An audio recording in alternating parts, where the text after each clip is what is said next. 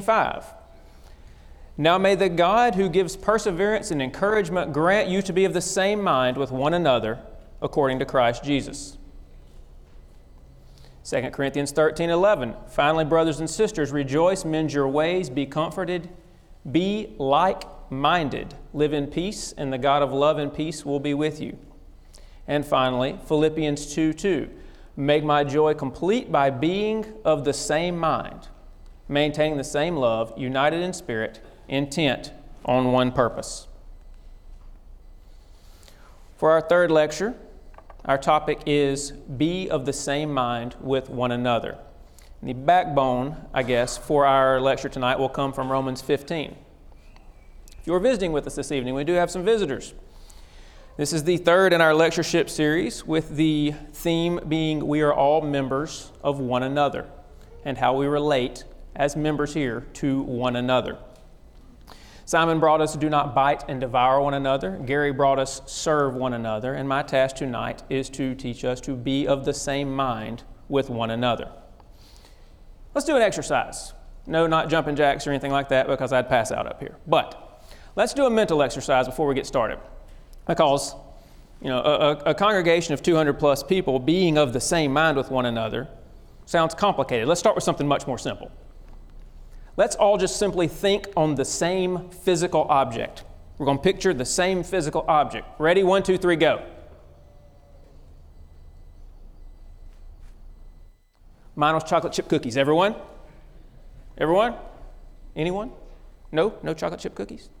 Okay. What was the point of that ridiculous exercise other than to stall tactic? Being of the same mind with one another, which is complicated, or much more simple, simply thinking of the same physical object, is impossible without guidance.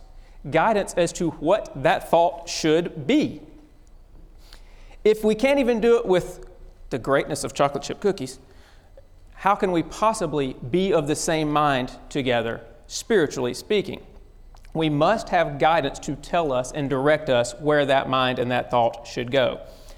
But the next question that is begged asking is Is it possible even with guidance? Well, I mean, obviously the answer is yes, or you know, we're done here. But the answer is yes. But point being, is it still complicated even with guidance? And I'll give you another example along the same lines. If I said, on the count of three, we're all going to think about chocolate chip cookies. One, two, three, go. Okay, now I know that some of you were thinking about chocolate chip cookies. Now, there were differences. Some of you were thinking about a nice, warm, gooey, moist chocolate chip cookie the way God intended it. Some of you were thinking more along the lines of that blue Chips Ahoy bag that's all like crunchy and crispy, Wes. Uh, the, the wrong kind of chocolate chip cookie. So there were differences in what we were thinking, even when told, even if we did it right. But there were differences beyond that because some of you probably weren't paying attention to what I said before I said one, two, three, go and didn't do it at all. Some of you heard it but probably didn't care to do it. Some of you were thinking, what I'm going to have for dinner tonight. Some of you are thinking all the things you got coming up at work tomorrow and it's going to be a long work week. And some of you are thinking it's 49 days to college football season. So even though I told you what to think of and it's an extremely simple act, we probably didn't go 100% here. And even those that did it right, we had some differences of opinion of what we were thinking about. So even my point in all that ridiculousness, even, even with guidance, it can be complicated for a large group of diverse people to be of the same mind. And yet we know it's possible because we are commanded multiple times to do so.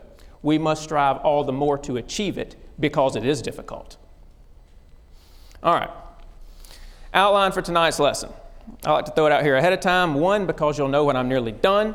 And two, because I'm a visual learner, I kind of need to know where we are in this whole process as I'm making each point so we know, you know, where we're shooting for. So let's get an overall. What are we doing tonight? Four questions. One, of what mind should we be with one another? That's where I was going with the whole chocolate chip cookie. Where, where, what are we supposed to be thinking? How are we supposed to agree? What are we supposed to agree on? Of what mind should we be with one another? What are the potential obstacles to being of the same mind with one another? Because it's not easy. We already proved that with the simple question. It's not easy. What are the potential obstacles? How will being of this, I left out a word here, how will being of the same mind manifest in our thoughts and actions toward each other? And finally, and when I get to this, you'll know I'm winding down. If we think and act this way toward one another, what will be the ultimate result, the end result? Where do we get to? What's the end of the road? All right. Let's dive in. Of what mind should we be with one another? If you're already there where I told you the backbone of our lesson tonight would be Romans 15, Romans 15 and verse 5 clarifies this for us. Now may the God who gives perseverance and encouragement grant you to be of the same mind with one another according to Christ Jesus. Okay, well, let's make it more simple then. So if I know the mind of Christ in the context of our actions and attitudes and feeling toward one another, then I know what actions and attitude and mindset I'm supposed to emulate in dealing with my brethren and all of us in dealing with each other. So, what am I shooting for? I'm shooting for the mind of Christ. Okay, well, so now I got to find a passage that tells me what is the mind of Christ in relation to his brethren, to us, and his actions that resulted from his mindset. So, if I can find that passage, then I've kind of got an answer to my question of what mind should we be with one another. Now, this will come readily to mind, one, because it's a passage we use all the time to make numerous points, but also because Gary hit a lot on it last week, and I don't want to belabor the point. But it's in Philippians 2. All right, Philippians 2. Excuse me, let me get there for just a minute. Philippians 2, again, Gary spent a fair amount of time here last week, so I don't want to pound it home too much, but Philippians 2, start with verse 2. Make my joy complete by being of the same mind, maintaining the same love, united in spirit, intent on one purpose. And then for Christ's example, let's skip down to verse 5 in beginning. Have this attitude in yourselves, which was also in Christ Jesus, who, although he existed in the form of God, did not regard equality with God a thing to be grasped, but emptied himself, taking the form of a bondservant and make, being made in the likeness of men. Being found in appearance as a man, he humbled himself by becoming obedient to the point of death, even death on a cross. So, how was Christ in relation to his brethren, and therefore how should I be in mindset in relation to my brethren? Humble yourself in relation to others. Serve others. Be obedient to God on behalf of others to the point of embarrassment, humiliation, exhaustion, annoyance. No, none of those. Christ was obedient to the point of death, yea, death on a cross for us. His mindset before us was service, humility, and sacrificial death, if it comes to it, on behalf of the souls of your brethren. That was Christ's attitude in dealing with us, in dealing with his brethren. That should be our emulation in dealing with each other and our brethren. Service, humility, obedience to God on behalf of our brethren. So, what was Christ's secret? How was Christ able to do this? Because I'm going to venture to say it wasn't easy, clearly. So, how was Christ able to do this? What was his secret? And I think, you know, the, the answer here is, is a simple to answer, hard to pull off, right? Christ had a mindset on things above. Don't turn there, but we all know the story in Luke 2. Jesus is 12 years old. His parents take him to the Passover feast in Jerusalem. They go in a you know, traveling caravan of people from, from, their, from their geographic region, as presumably family members of one or the other. And so they're in Jerusalem for the feast, and the, the traveling caravan goes to leave, and they get a day's journey out, and the parents look for him, and Jesus sitting with them.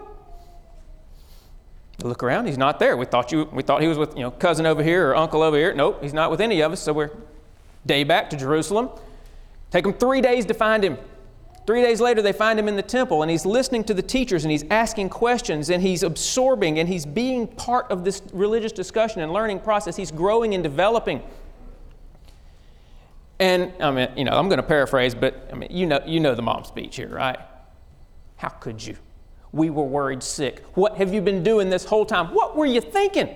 That's the, that's the parents. I, I've heard that a couple of times. What were you thinking? I've said that a couple of times. And, and Jesus' answer, and we all know this, learn this when we're kids, is I must be about my father's business. Or your translation, I must be in my father's house. I've got a job to do, I've got a mission. Nothing can deter me from it. And sorry I got distracted in it, but I didn't leave with you. I'm being about my father's business. Now, overlay that in the passage where the, the wording of mindset on things above derives, Colossians 3. Look in Colossians 3 for just a second. Most of you have this memorized, but let's go there. Colossians 3 1 and 2. So we got the example of Christ. I must be about my Father's business. Even at the age of 12, he understood that. His mind was locked into that, in his mission. What are we told by Paul here in Colossians 3 1 and 2? Therefore, if you have been raised up with Christ, keep seeking the things above where Christ is, seated at the right hand of God. Set your mind on the things above, not on the things that are on earth. All right, so let's sum up this one. Of what mind should we be with one another? A mind in accordance with the mind and attitude and actions of Christ. What was his mind, attitude, and actions toward us? Service, humility, obedience, and sacrificial death for us. We should be willing to go that far for our brethren. How can I convince myself to go that far? Well, my mind must be set on God and on things above. Anything short of that, and I will fall short of reciprocating to my brethren because it's not super easy. Now, technically, I have fulfilled my obligations to, to the list out there. I mean, we could pack up and go home now. It said, let's talk about be of the same mind. I've given four verses that prove we have to, shown the command. So I mean, I've established command, right? Okay. And I've defined for you what that means. And I've even given you a pointer of how to pull it off. We could go home. And if it were easy, we would. But it's not simple. It's not simple at all, which is why we fall short in it so often. Which brings us what are some of the potential obstacles to being of the same mind with one another? Now, forewarning these things I'm about to throw up here are not pebbles in the road. They're sinkholes in the road. They're craters in the road. We're way beyond potholes. These are things that get in the way of our being of the same mind with one another that have always caused problems in the church. How can we be of the same mind when we're all so different? Well, because we're going to use scriptural examples in the church of these problems, we're going to address problems in the first century church. That make sense? Okay, good. Because that's where our scripture is, right? That's when it occurred. Problems that plagued the first century church, potential obstacles to their being of the same mind with one another. Be turning, if you will, to James chapter 2. The first problem we will address economic differences among brethren. James chapter 2. Jacob, we don't care about that stuff. This doesn't bother us. Okay, well, good for you. Let's, let's, let's read, let's learn a little bit. James chapter 2, beginning in verse 1 My brethren, do not hold your faith in our glorious Lord Jesus Christ with an attitude of personal favoritism. For if a man comes into your assembly with a gold ring and dressed in fine clothes, and there also comes in a poor man in dirty clothes, and you pay special attention to the one who is wearing fine clothes and say, You sit here in the good place, and you say to the poor man, You stand over there or sit down by my footstool, have you not made distinctions among yourselves and become judges with evil motives? Listen, my beloved brethren, did not God choose the poor of this world to be rich in faith and heirs of the kingdom which he promised to those who love him? But you've dishonored the poor man. Is it not the rich who oppress you and personally drag you into court? Do they not blaspheme the fair name by which you have been called? If, however, you're fulfilling the royal law according to the scripture, you shall love your neighbor as yourself, you are doing well. But if you show partiality, and in this case, in economic terms, you are committing sin and are convicted by the law as transgressors. All right, so we got the background here, and we have a, a, a congregation of people that James is writing to, presumably Jewish people uh, who are Christians, that are having troubles with this. They have a natural earthly tendency to gravitate towards the wealthy and powerful and away from the lowly. Now let's see an example of how that plays out in a congregation. 1 Corinthians 11. Wait a minute, Jacob. 1 Corinthians 11 ain't got the two things in it. It's covering stuff and it's Lord's Supper stuff. What do you got to do here? 1 Corinthians 11.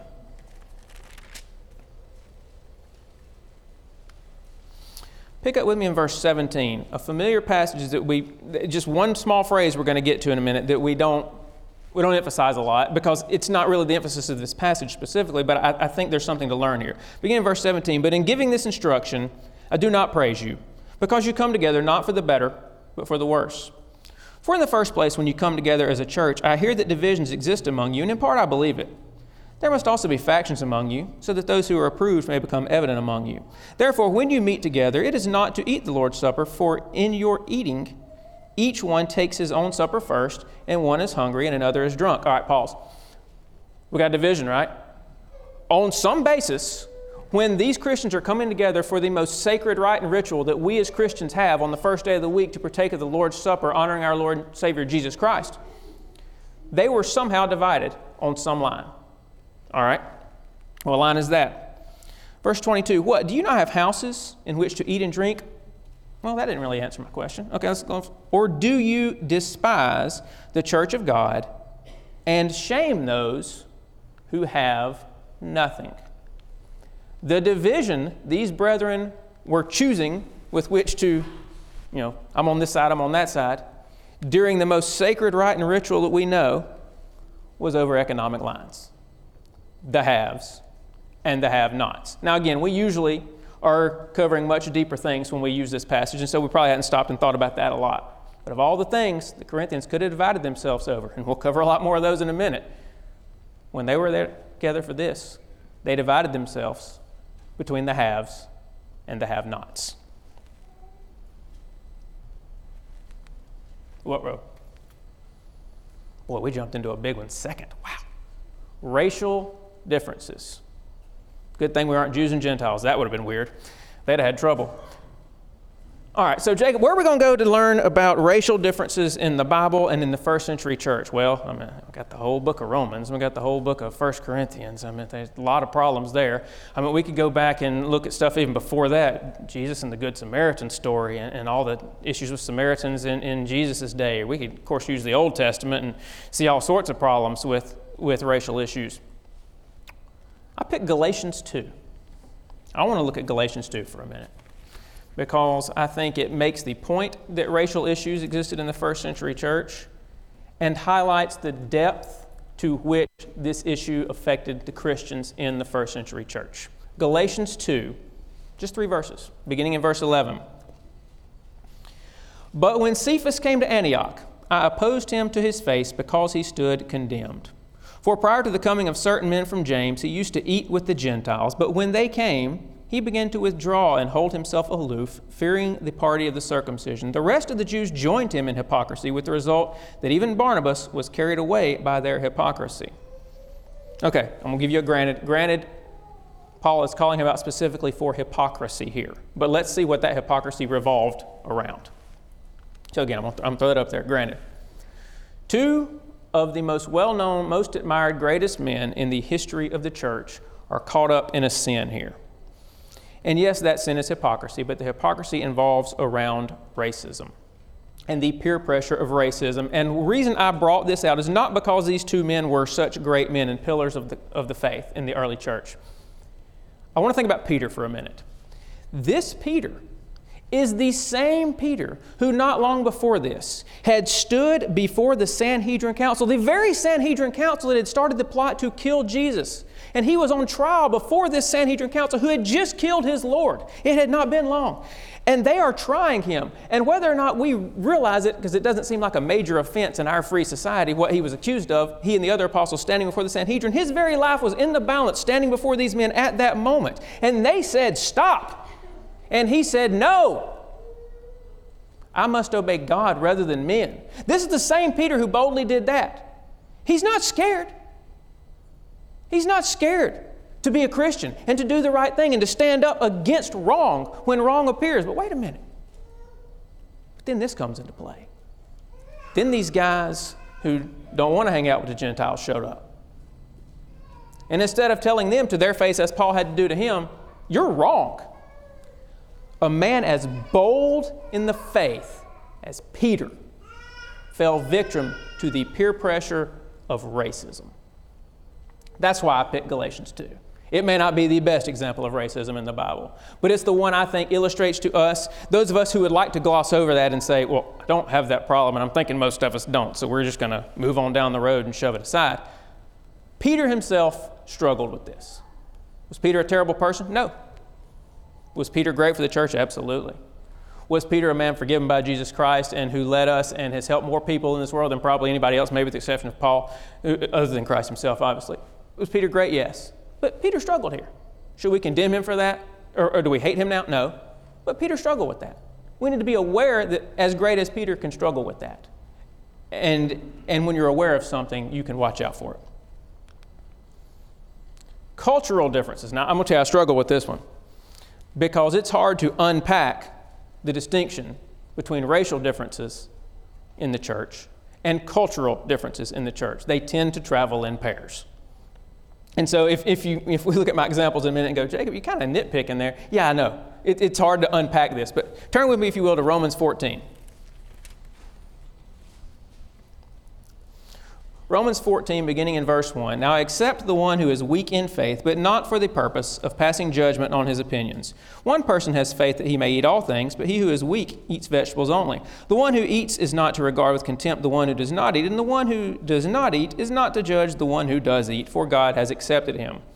Who are you to judge the servant of another? To his own master he stands or falls and he will stand, for the Lord is able to make him stand. Skip down with me to verse 10. But you, why do you judge your brother? Or you again, why do you regard your brother with contempt? For we will all stand before the judgment seat of God, for it is written, As I live, says the Lord, every knee shall bow to me, every tongue shall give praise to God. So then each one of us will give an account of himself to God. There's a word mentioned in there twice that I want to bring out. We don't have time in the lesson tonight for, for me to go through the whole history and unpack what's going on in this passage about you know the, the cultural differences between you know how we view the meat offered to idols and how we view the idol's temple because I was raised in a pagan society where that was a big deal versus the Jews who thought it was a meat market because it's like a grocery store. You know, th- there's a lot going on here that we don't have time to delve into tonight. What I want to focus on there is that that difference rose from from their cultural upbringing, the differences of what they'd grown up with and known. But more importantly, what I want to bring up is a word Paul uses twice there to describe the feeling, I guess, for lack of a better way, between brethren on either side of this when they let it get when they let it become a problem. When one didn't bear with another and lift up another and help another and have the mindset to be with another. There's a word, and I think it's verse 3, and then again in verse 10 contempt if we do not bear with our brethren who have differences from us, if we do not help our brethren who have differences from us, if we do not become one and be of the same mind, that is equivalent to holding our brethren in contempt, hatred.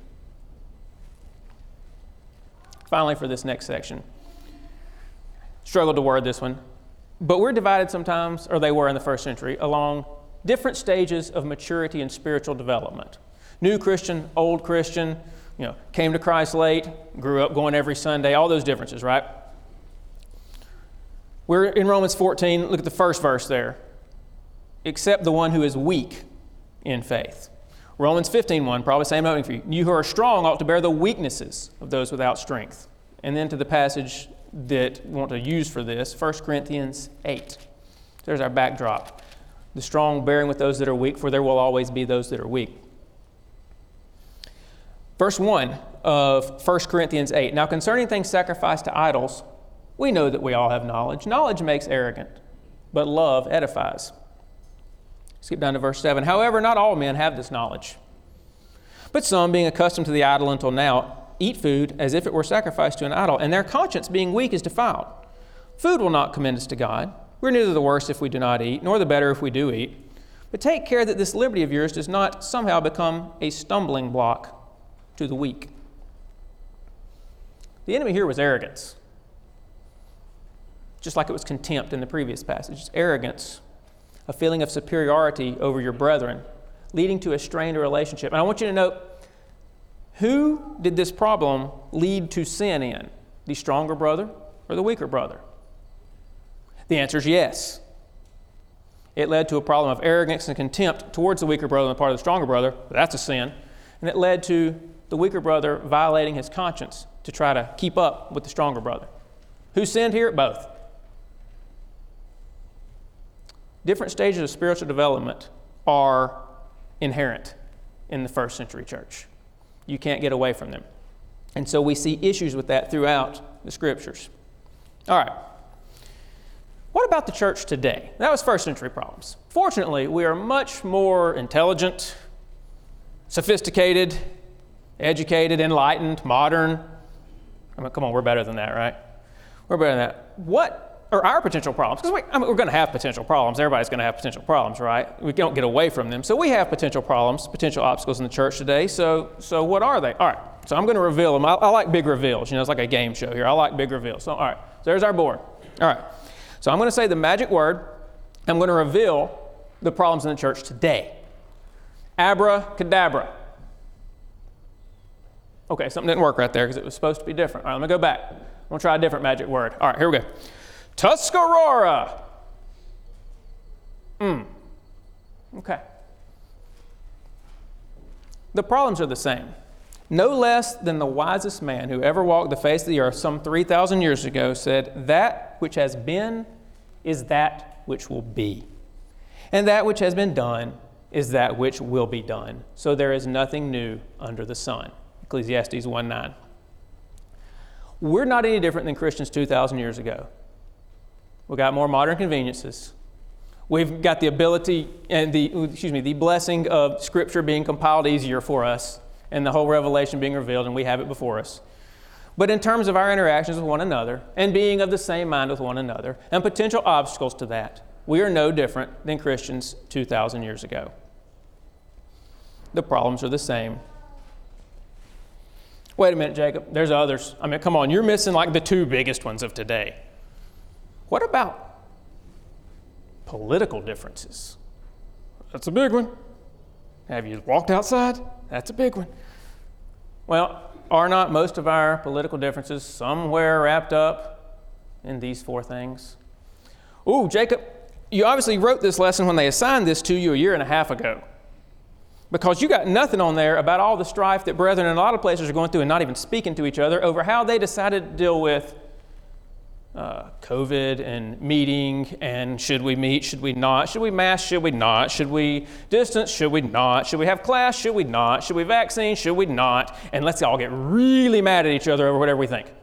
You, you didn't put out up there. Again, isn't that swallowed up in all these other things? Maybe you disagree. Maybe you don't think that political differences and you know COVID stance differences are wrapped up in all these things we read about in the first century. But even if you don't agree with that, we can all agree on one thing that all these things, plus those other things I just mentioned, are divisions of men. We can all agree on that.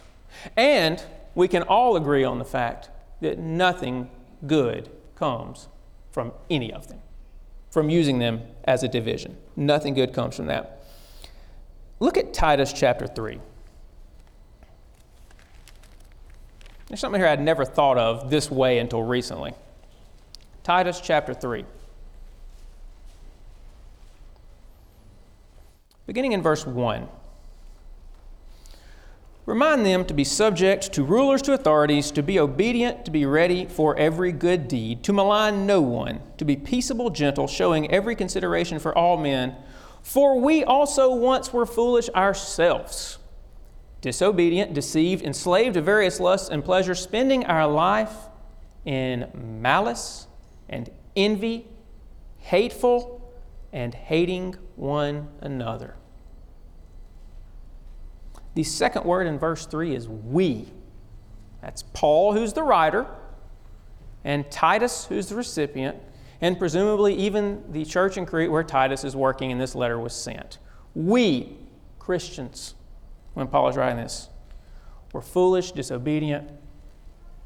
I love this life of malice, envy, hateful, and hating one another. But we is not the most important word in verse 3. Most important word in verse 3 is a four letter word were. Note when these things were. They were in a previous part of their life. What happened though? Verse 4 But when the kindness of God our Savior and his love for mankind appeared, he saved us, not on the basis of deeds which we have done in righteousness, but according to his mercy, by the washing of regeneration and renewing by the Holy Spirit, whom he poured out upon us richly through Jesus Christ our Savior, so that, being justified by his grace, we be made heirs according to the hope of eternal life. These things got to be a were. Yeah, Paul says, even me, even me. I'm not above it. Paul says, I'm, I'm not throwing rocks at you and not throwing them at me. Paul says, even me. And you, Titus. And you, Christians, I'm writing to. We were hateful and we hated each other. But that's a word. As long as the kindness of God, our Savior, and His love has appeared towards us, all those things got to be a word. Last thing I'd point out about these potential. We're not condemned to suffer these things. We're not relegated to, guess we all got to hate each other. They're potential obstacles. They were problems in the first century church that Paul dealt with. And presumably, when he dealt with these things, these congregations, they could deal with them and move on and grow from them. Same with us today. These are potential problems, potential obstacles. These differences aren't going away, the differences are, are constant. The problems, however, are only potential problems that we must work to overcome. We're not relegated to suffer from them if we do our jobs and be of the same mind with one another. All right, I'm going to move forward. I'm going to fly through this one because next, third point, how will being of the same mind manifest in our thoughts and actions toward one another? Not that this point is not important, but I've got, let's see, eight or so things listed here. Almost all of them are either topics that have been covered in the last two weeks, will be covered in the next 10 weeks, um, or, or, or repetition of something we've already done. So I'm just going to hit the bullet points. We're not going to turn there. If any of you are really OCD and are taking notes and are going to cry that you don't have time to write all this down, I promise you I will email this to you. All right. How's it going to manifest? You're not going to be able to read it anyway. How's it going to manifest if we pull this off? If we develop this same mind, the mind of Christ, a sacrificial mind that is in accordance with a mindset on things above, the way Christ wants us to be. What's it going to look like in my dealings with Ben, in my dealings with DeWitt, my dealings with Kevin? What's it going to look like? We will love one another. I love this one. We will prefer one another. More on that in a minute. We will be at peace with one another. We will think oh, I'm going to hit that. We will think of one another more highly than we do ourselves. We will not engage in selfish actions. We will look to the interests of one another. We will not seek revenge or payback on one another. I'm going to stop on this one for a minute. We will preserve unity by proper attitudes and actions toward, typo there, toward one another. Turn to Ephesians chapter 4.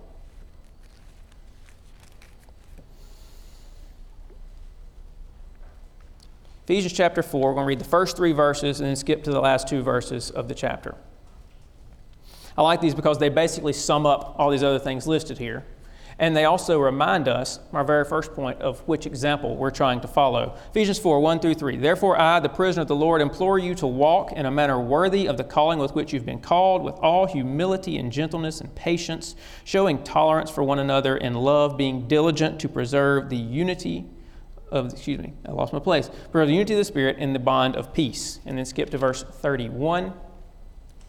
Let all bitterness and wrath and anger and clamor and slander be put away from you, along with all malice. Again, he's talking to brethren here. So obviously they had these issues among one another. Put all that away. Verse 32 Be kind to one another tenderhearted, forgiving one another, just as God in Christ has also forgiven you. Again, I like it because it sums up all those points, but it also reminds us of our first point. Whose example are we following here anyway? The mind of Christ, accordance with Christ. What are we shooting for? Forgive each other, just like Christ forgave you.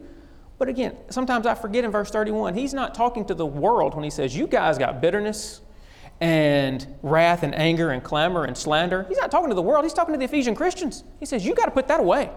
You got to let that go. Be kind, tenderhearted, forgiving. Oh, yeah, God forgave you. You better do it to others. So I like how that puts it together. Now, just this list isn't comprehensive. Again, I, I could have gone on for hours with that. It just it paints a pretty accurate and very encouraging picture of what God's people can be if we share the same mind with one another and the same goals and the same attributes, those that are in accordance with Christ Jesus. All right, last thing if we think and act this way, all those things I just listed, toward one another, what's going to be the ultimate or the end result? Where's it going to get us? What's the end of the road? Let's go back to Romans chapter 15. Romans 15, I said, it's kind of where I took the backbone for this conclusion in, in this lesson in general. Romans 15. What are going to be the end? I'm kind of working backwards here in Romans 15. Some of the end results that will occur if we are truly of the same mind with one another and work on all these attributes and offshoots of that. Romans 15, verse 13. Now may the God of hope fill you with all joy and peace in believing, so that you will abound in hope by the power of the Holy Spirit. And then we've already read it tonight at the beginning, 2 Corinthians 13, 11. Finally, brethren, rejoice, be made complete, be comforted, be like minded, live in peace, and the God of love and peace will be with you. So, what are we learn? Putting those together, if we think and act this way toward one another, what's going to result? We, we here, will have love and joy and peace. Just like, and it's always been this way, just like anger breeds anger, and revenge breeds revenge, and evil breeds evil, and sin breeds sin, peace breeds peace. Last verse in James 3 tells us that the seed whose fruit is righteousness is sown in peace by those who make peace. We want to grow the kingdom? Sow it in peace and be at peace among your brethren. And if we are of the same mind with one another, peace will breed peace, and we will enjoy this love, joy, and peace in our lives together. And if we do that, next, also from Romans 15 13, the last part of the verse, so that you will abound in hope by the power of the Holy Spirit, will abound in hope. You know what hope is? This is not a definition, this is a description. Hope's a bright thing in a dark world. Hope's one thing that stands out. Look at these four things love, joy, peace, and hope. And I pose a question to you. When you look at the news or the newspaper, people still have those, or websites, or use your own eyeballs and walk outside, and you look at the world, do you see love, joy, and peace? Do you see hope? Is that what you see in people? Is that what you're seeing today when you view the world around us? Our nation, other nations, our city, other city? Are you seeing love, joy, peace, and hope? Does our society abound in those things? No, but it had better, better be an apt description of us here and with each other. And it will be if we manage to be of the same mind with one another. Look at verse 7, Romans 15 7. Therefore, accept one another, just as Christ also accepted us to the glory of God. If we are of the same mind with one another, we will accept one another. Whoa, whoa, now, hold on. Hold on, Jacob, you're going to get us in trouble here. Not that we accept sin or that people who want to remain in sin, but that we do accept our brethren, whoever and whatever they are, as we are all just trying to do what's right and work out our own salvation and get to heaven. Accept one another. What about the skin? What about the brother whose skin is a different color than mine? What about the brother who, I mean, dresses kind of funny and he eats kind of funny food and he lives a kind of funny lifestyle because he was raised way different than I was on some cultural issues? What about that guy? What about what about that brother who doesn't make as much money as I do, doesn't drive as nice a car as I do, didn't get as much education as I did, and doesn't hold the same societal status that I do. What about that guy? What about the brother who hadn't been a Christian as long as I have, or, or didn't grow up, you know, going every Sunday and, and learning from a young age? What about that Christian who just doesn't know as much? What about that Christian who still asks these, you know, low level basic questions? or maybe he can only answer the low level basic questions in class. You know, he's, he's just not where I am yet. What about that guy? What about the brother who uh, is a completely different generation than I am? I don't know if you know this or not. I'm like somewhere in the middle, and some of you people are really young. Don't want to finish this sentence. Some of you people are really old. There's a lot of different generations here, and generational differences we have different thoughts, different values, different lot of things, right? So there's differences in, in age. What about that brother? Oh boy. What about that brother who voted differently than I did? We'll talk about that. What about that brother who voted differently than I did? What about that brother who thinks differently than I do about COVID or mass or distance or, or whether we should meet or how close we should meet? What about all that? Well, what about any of it? Accept them. Accept them. Love them. Let's go back to Romans 12 10. Prefer them. Prefer them to who? Prefer them to those people who look exactly like I do and have the exact same educational status that I do and have the exact same job that I do and have the exact same money that I do and have the exact same thoughts on this and that that I do and voted the exact same way that I do and were raised in the same town that I was and went to the same schools that I was. well, that's who I hang out with on the weekends when I got spare time. I just see you people on Sundays. No, that's not the right answer. Accept them, love them, prefer these to those. Prefer them. But we're a lot different. Okay. Prefer them, love them, accept them. And if we're of the same mind, we will. It is a necessary offshoot of that. All right, now there's one problem with these three so far. We, we, we, me, me, me, I, I, I. Now, granted, there's nothing wrong with those because those are all scripturally promised benefits. I mean, I didn't make them up. So, good. These are directed at us. There's nothing wrong with that. But I don't want to lose focus on where it's supposed to go, nor did Paul in Romans 15, because Paul actually listed this one first. If we do this right, God will be glorified. Start with me in verse, well, let's start in verse 5. Now may the God who gives perseverance and encouragement grant you to be of the same mind with one another according to Christ Jesus, so that with one accord you may with one voice glorify the God and Father of our Lord Jesus Christ. Therefore accept one another, just as Christ also accepted us to the glory of God. For I say that Christ has become a servant to the circumcision on behalf of the truth of God, to confirm the promises given to the fathers, and for the Gentiles to glorify God for his mercy as it is written, Therefore I will give praise to you among the Gentiles, and I will sing your name. Three times in these verses, God is glorified. Why would this happen? Why would our being of the same mind, though we are different, bring glory to God? Because when the world, the same world that turns every single thing into an us versus them. Now, you can be in a lot of different groups of us and a lot of different groups of them because we have to take everything and make it an us them, right? The same world who makes everything into an us them, and we are all but led, encouraged, and forced to divide along these lines and to hate the guy on the other side. You can't even kind of like him. You got to hate him and be real angry at it.